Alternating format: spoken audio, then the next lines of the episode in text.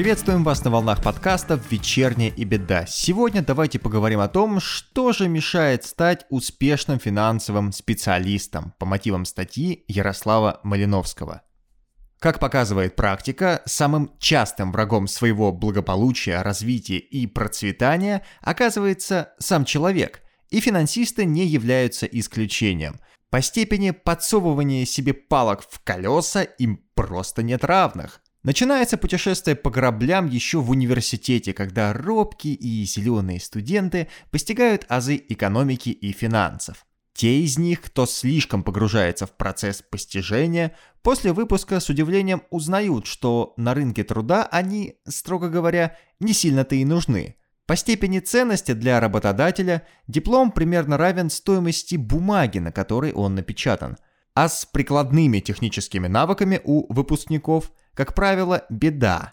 Наше высшее образование, явно пахнущее совком, радикально отстает от реальных потребностей рынка.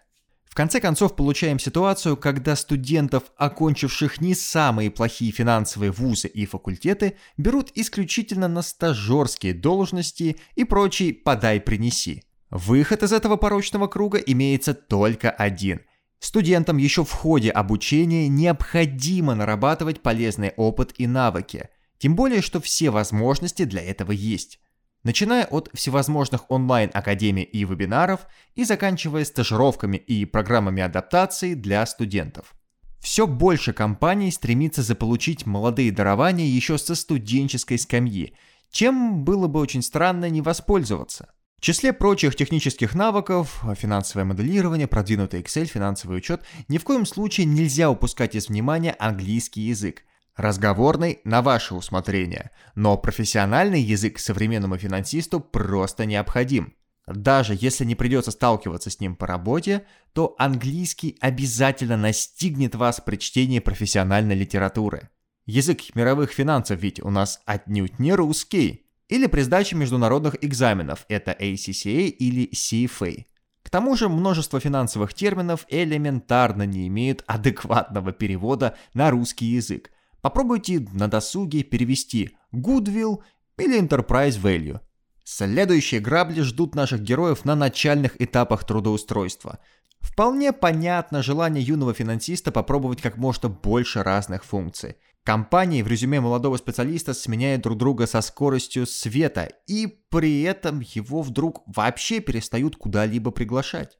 А разгадка-то одна – безблагодатность. Когда HR со стороны работодателя видит послужной список кандидата во всем цыганском великолепии, где компании меняют друг друга несколько раз за год, то сразу навешивает на такого специалиста ярлык «частая смена места работы». Подобный ярлык аналогичен по своему смыслу голубой метке из известного анекдота про пиратов. Не черное, но тоже ничего хорошего. Расшифровывается такое поведение кандидата примерно так. Человек нигде долго не задерживается, значит, есть в нем какая-то подлянка, какая-то червоточина. То есть он или плохой специалист, и его быстро разоблачают, или он toxic и не вписывается в коллектив. Таких, как правило, не берут в космонавты, и их резюме часто даже не рассматриваются. Вывод очевиден, не стоит менять работу чаще одного раза в год.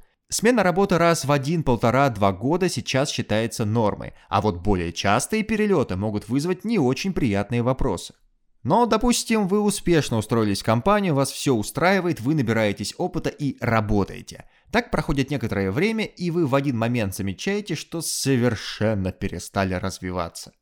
Повышение обходят стороной, новых задач вы не видите как собственных ушей, да и с профессиональным развитием вы что-то запустили.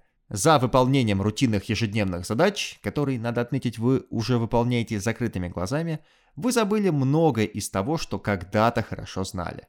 Поздравляем, вы превращаетесь в вечного старшего специалиста, непревзойденного исполнителя своего участка работы, лучше которого никто ее не сделает, а к чему-то другому вы не сильно-то и стремитесь.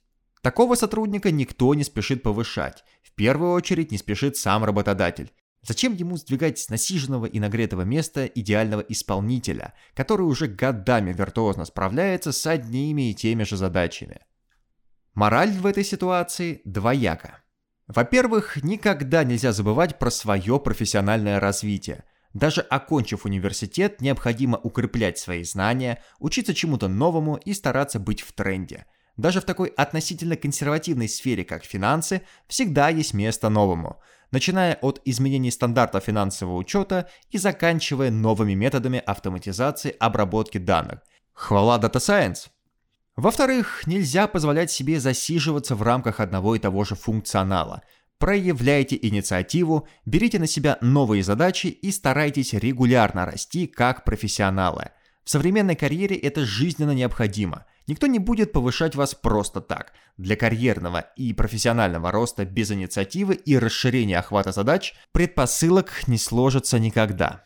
Смотрите по сторонам и осваивайте навыки сами или любыми подручными средствами. Меняйте работу с умом и осознанностью, понимая, зачем именно вы это делаете. Будьте инициативными и стремитесь к росту. И только тогда вы станете крутым профессионалом, которого не испугает никакой экономический кризис.